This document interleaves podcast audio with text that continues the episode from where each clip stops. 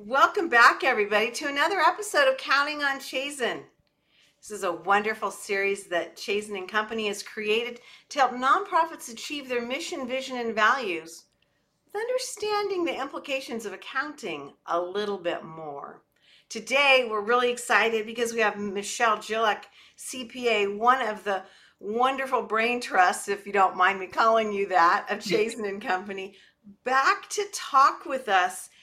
And we're going to be talking about something that everybody's really, really buzzing about right now.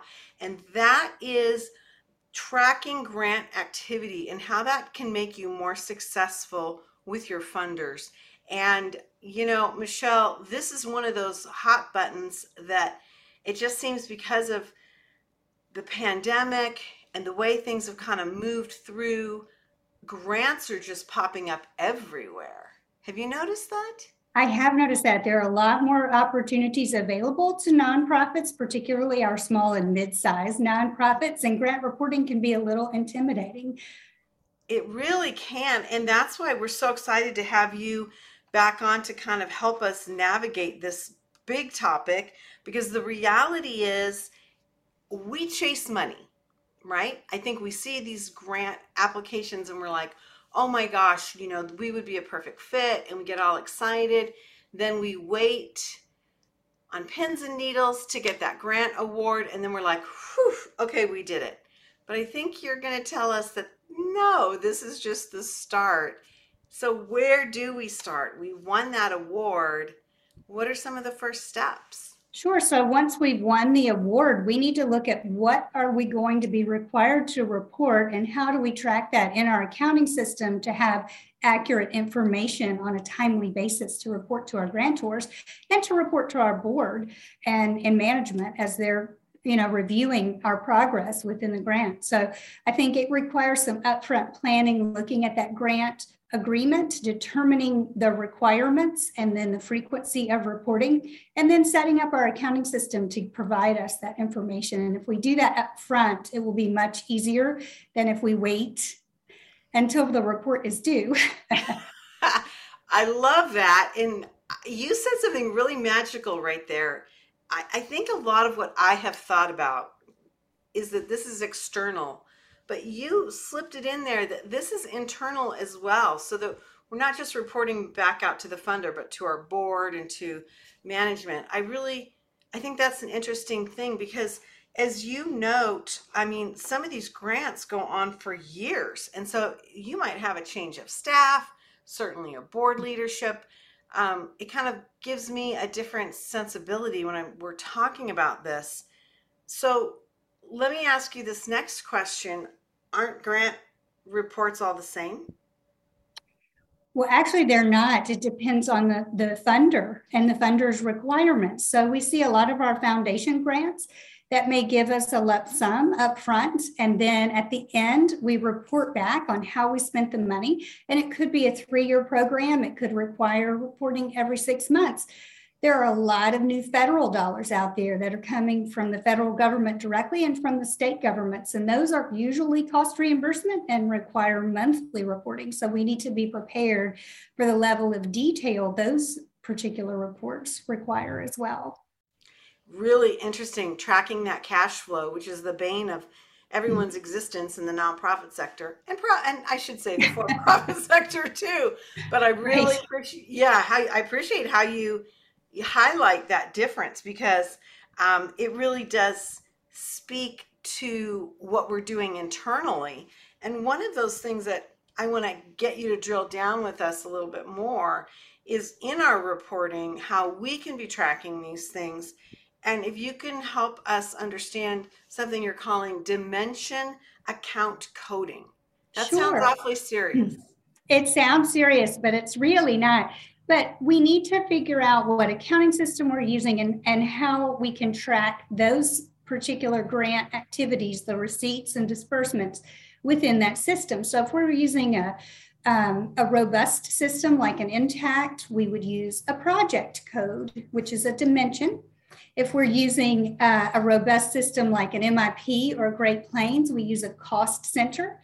Again, that's just a dimension for tracking, but we can pull reports by that dimension code to determine what we've received and what we've spent um, to prepare those grant reports. And if we're a small nonprofit and we're using QuickBooks, there are some simple ways we can track dimensionally as well. At Chazin, we like to use the class dimension. If we're a small nonprofit and we have three or four grants, it's easy to use class, and we can generate a statement of activity by class that we can even pull into Excel to um, you know, manipulate the numbers for our specific grant report, but we've got our statement of activity there by class and available to us in real time. Wow, and amazing. I'm thinking about all this information that will help you as a nonprofit be a better steward of those funds, but also be in a better relationship with your funder because you can give them such specific information, right? I mean, it seems like you can actually um, just, like I said, be a better partner in this process. Sure, and your funders want to know that you're tracking their dollars, each of their dollars, and some funders have some very specific requirements. For example, I know here in the state of Tennessee, if you have a state grant, you not only have to provide a copy of each invoice for each expense, you have to provide your payment method. So it's the front and back of your canceled check, or it's the A C H verification from bill dot com. Um, and it's much easier if we're accumulating that data and tracking within the system, even pulling down and saving that on our shared drive to have available when we're ready to, to submit that grant report. And generally that's monthly. So that could be Uh, a lot of work at the end of a month, or if we fall behind the end of a six-week period, and we're waiting on our funding until we've submitted that report and that it's been approved. So we definitely want to be ahead of it. Okay, this is a curveball, but okay. Just that you, and you're good at this, but I'm curious, and I don't know if you have an answer for this, but I'm amazed. What you just said, that's a heck of a lot of work. Mm-hmm. And those have real costs. Can we ever build that, that cost of performance into this grant process? Or is that something that we just have to move over into operations and just say cost of doing business? Well, it depends on the grant, because often our grants, particularly state and federal, allow us to apply for an indirect cost rate. So federal grants has what's we abbreviate as a NICRA, which is our indirect cost rate. That is something that you have to have certified every, I think, three years. Um, but it, it is allowing us that indirect cost associated with uh, overseeing those grants. And so, for example, it might be that you determine it's seventeen percent. So we don't want to leave that seventeen percent on the table. Yeah. We want to get that from the grantor. Okay, so a couple things. We actually have another episode of Counting on Chazin just about NICRA. So I want to, I, I kind of want to plug that if you want, if you will. Um, and I think that's fascinating about that aspect of leaving that those funds um, or the ability to use that that money on the table. That's a really interesting concept because I bet that happens a lot, that we don't we don't right. really really monitor it correctly. I mean, is that fair to say?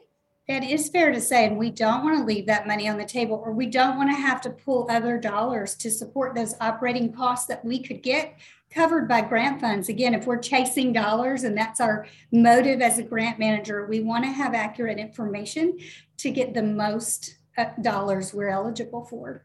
Right. Okay, now, so you've talked about a lot of sophistication, um, understanding that the one point eight million nonprofits in our country are all different sizes, all different capacities. Some have internal, you know, robust accounting and finance departments. Probably the majority don't, and we're right. working with providers like you all at Chazin and Company.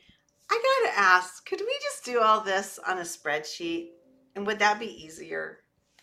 Well, I'm an accountant, so I love spreadsheets, but no.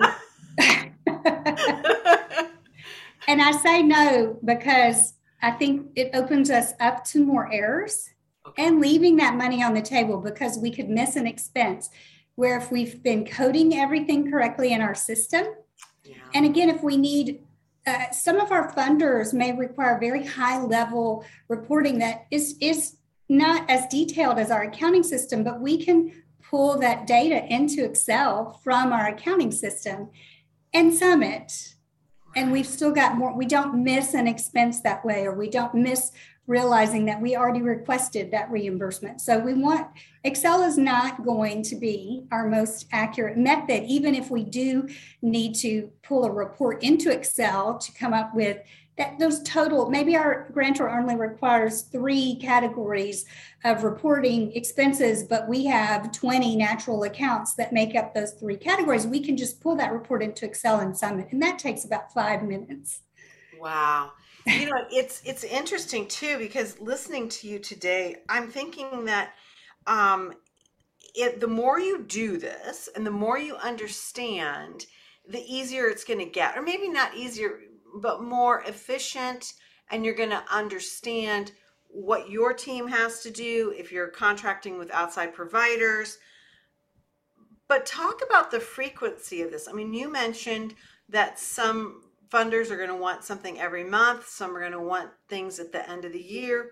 What are you seeing, Chazin and Company? What are some of these frequency requirements that are more realistic? Honestly, it depends on the type of grantor. So federal and state are going to be monthly in their cost reimbursement. Okay. And I think that's what intimidates folks the most, is that frequency and how do we get this data? It's, but if we set up our system correctly, it's not that tough.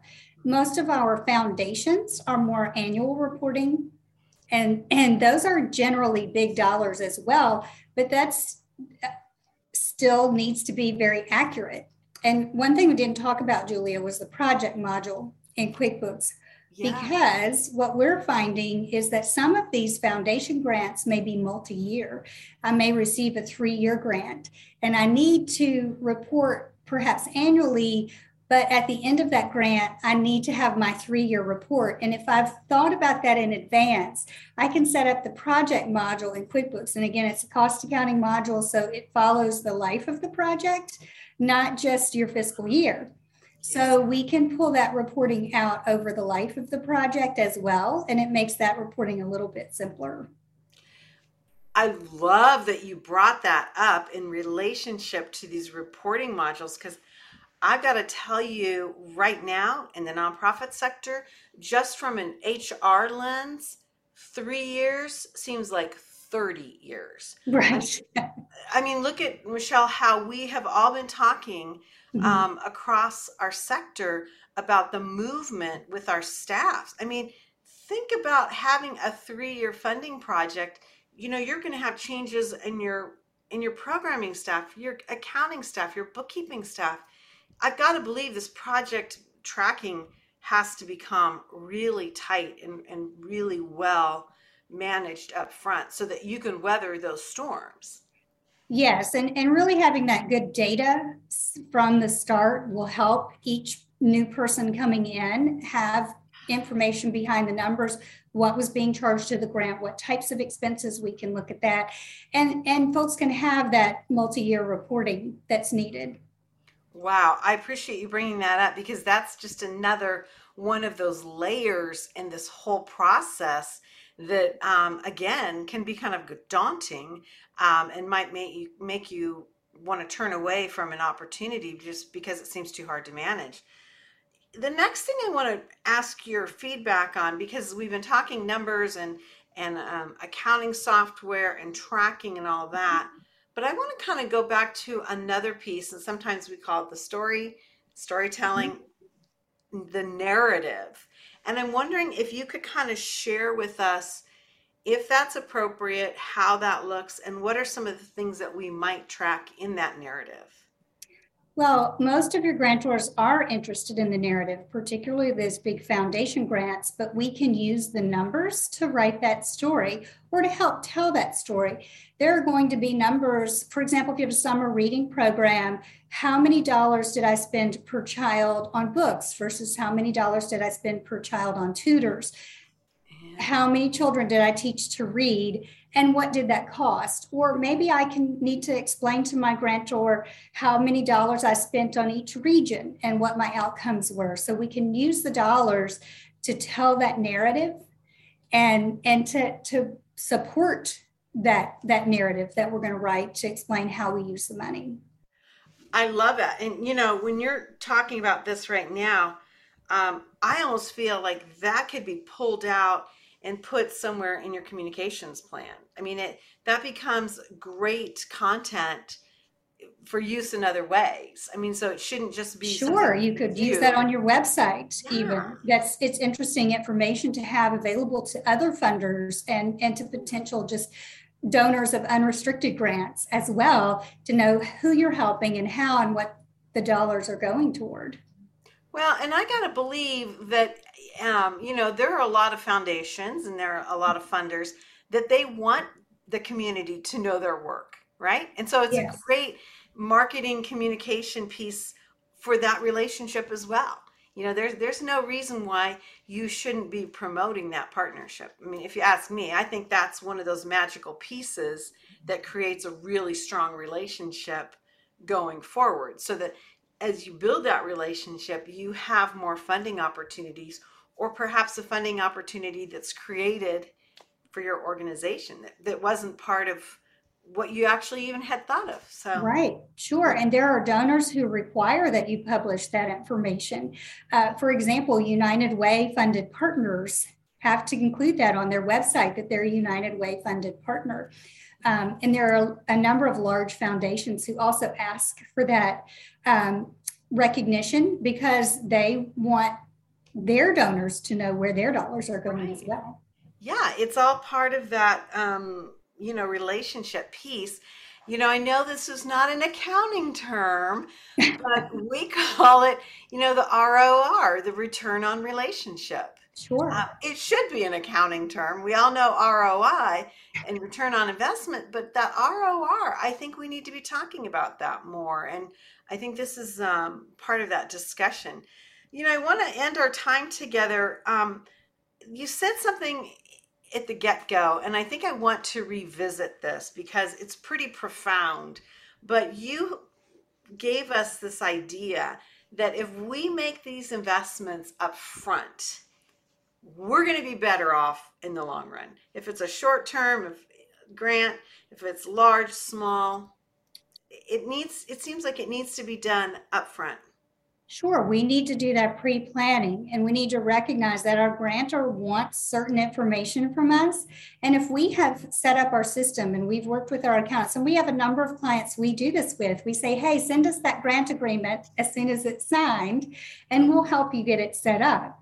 And that's an important piece, is being able to do that reporting. So we want to understand what you can spend the money on, so we help you maximize that information available to your grantor. Well, that was going to be kind of my follow-up question, was how much of that is on us, or is it okay to say, look, you know, accounting provider, mm-hmm. can you read this document? Can you figure this out and help us um, deal on this? Because it's so sophisticated. And it seems to me, Michelle, that if you don't start out right, you're going to be spending a lot of time and money and heartache, and maybe even damaging your relationship with your grant funder by having to make corrections. I mean, right? It's not that sure. lean. We never want to amend a grant report.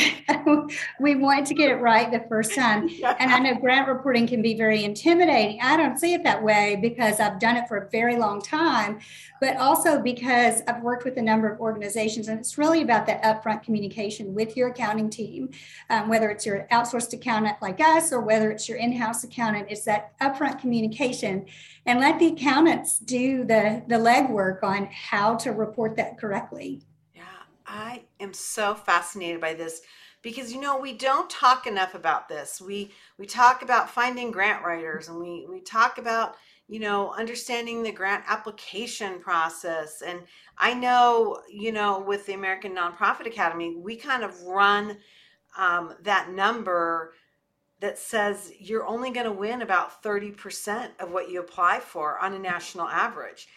And some are a lot higher and some are a lot lower, but in, when you're looking at all of the, this work that you have to do just to get thirty percent of those, to win thirty percent of those grants that you submit, that can be pretty frustrating. So then you're lopping on top of that these reporting pieces. I think people just let that, you know, kind of filter down to the bottom.